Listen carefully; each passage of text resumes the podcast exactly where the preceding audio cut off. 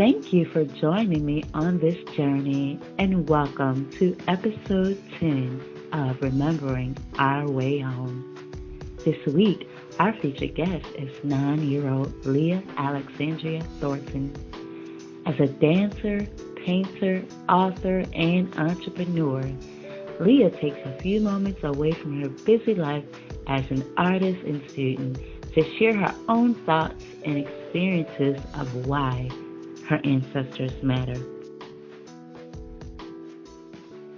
Welcome to Remembering Our Way Home, a weekly podcast to inspire, enlighten, and empower listeners via personal testimonies, discussions, and interviews with featured individuals who have embraced the transformational and ancient practice of ancestral veneration. Thank you, Leah, for being here with me on Remembering Our Way Home. I'm so excited to have you sit down and just uh, express all of the things in your heart that relate to your ancestors. So tell me, how old are you? Nine. Nine years old. Oh, perfect. That's a perfect divine number, nine. So have you ever had an encounter with any of your ancestors, meaning your your family members who have ha, who have left this world are in and they are in another realm? Have you ever had any encounters with any of your ancestors, whether whether it was a dream or anything? My brother passed away. Oh, your brother. Oh, how old was he when he passed away? I wasn't born at that time. So I don't okay. I see. So do you feel connected to your brother still? Yes, ma'am. You do? How? How do you feel connected to him? I know he's connected to me, so it, it makes me connected to him. Wow, I see. I see. I see. So I think you're telling me that you know your brother um, came came through, but he decided not to stay and and didn't didn't live a long life and then you came. So you so your brother would be older than you if he had lived. Is that correct? Yes. Okay i see. So um what about your family? Do you know uh, about do you know about um how your family um celebrates your ancestors? My great grandma benny. Your great grandma Benny? Okay. Do you do anything special throughout the week or um, throughout the day for your ancestors? Do you do anything for them? I pray for them. Oh, that's beautiful. That's amazing. Um, yeah, that's something that I definitely do daily. Um, and I do realize that I feel better when I pray with my ancestors, you know, every day. My day, uh, when I start the day with my ancestors with prayer, I feel much more connected and I feel more empowered. And so it really helps me. Do you feel things in your life have gotten better because of your ancestors? Yes, because my days are happier and I speed a lot of time with my mom. Ooh, I see. I see. It got better. Tell me tell me what it was like before.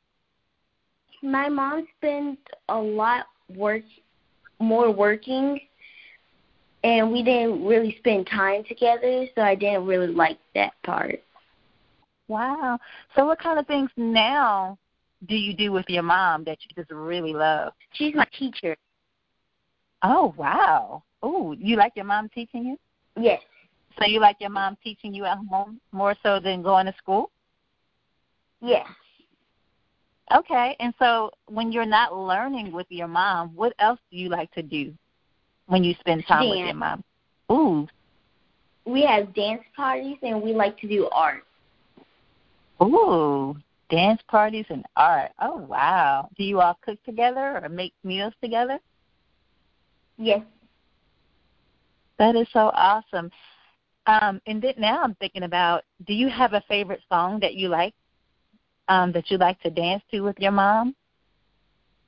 Ain't no mountain high enough to get into you. Oh, that's powerful. What is it? Do you, do you know what it is that you like about that song? Do you know? That's a powerful song. What is it that you like about that song? My mom will always be there. Oh, oh, oh, that's powerful. Oh, yeah. It, and it, that song, it feels amazing too. I guess it really feels good to dance to as well. That's cool. Do you have a favorite? Um, do you have a favorite film or a movie that you like to watch with your mom, or something that reminds you of your ancestors? Black Panther. Really? Oh, I like that. What is it that you like about that movie? It reminds me of my ancestors. Oh, really? So tell me about your favorite part in that movie. When when he is meditating. Oh, do you meditate as well? Yes. That is awesome, Leah why do you think loving your ancestors and and and caring about your ancestors and praying to them is, is so important? Because they guide me. They guide you. Wow. In what ways do they guide you, Leah? How do you feel they guide you? Do they talk to you? Do they talk to you in your dreams, or how do they, how do they guide you? They help me with my decision making. Really? That's awesome. What about your creativity or your learning? Do you feel they help you with that too? Yes. Wow. My art. That's, that's beautiful. That's beautiful.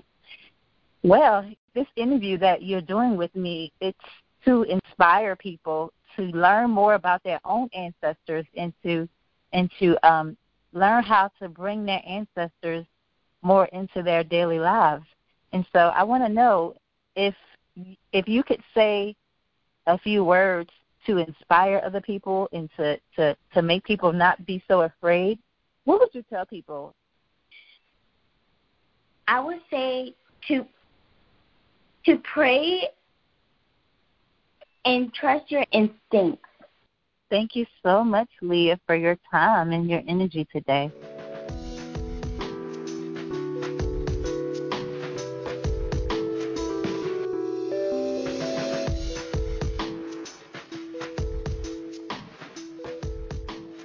Can imagine by listening to our youngest featured guest, our children are the most precious gifts from the divine.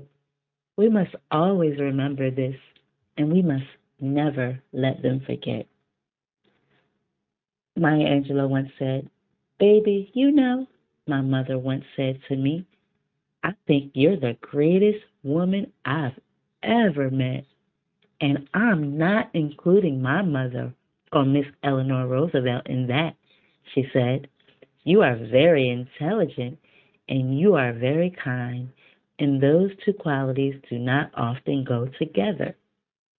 Then she went across the street and got in her car, and I went the other way down to the streetcar. I thought, suppose she's right. She's intelligent, and she's too mean to lie. You see, a parent has the chance and maybe the responsibility to liberate her child. And my mom had liberated me when I was 17.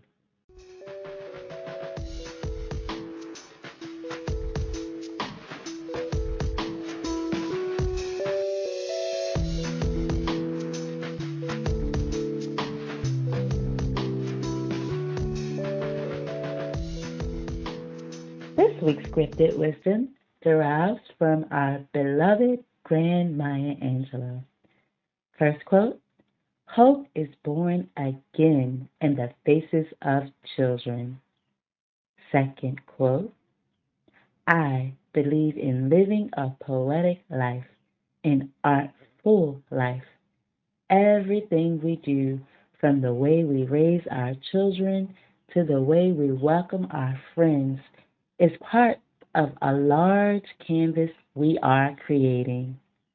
And finally, the last quote Each child belongs to all of us, and they will bring us a tomorrow in direct relation to the responsibility we have shown to them.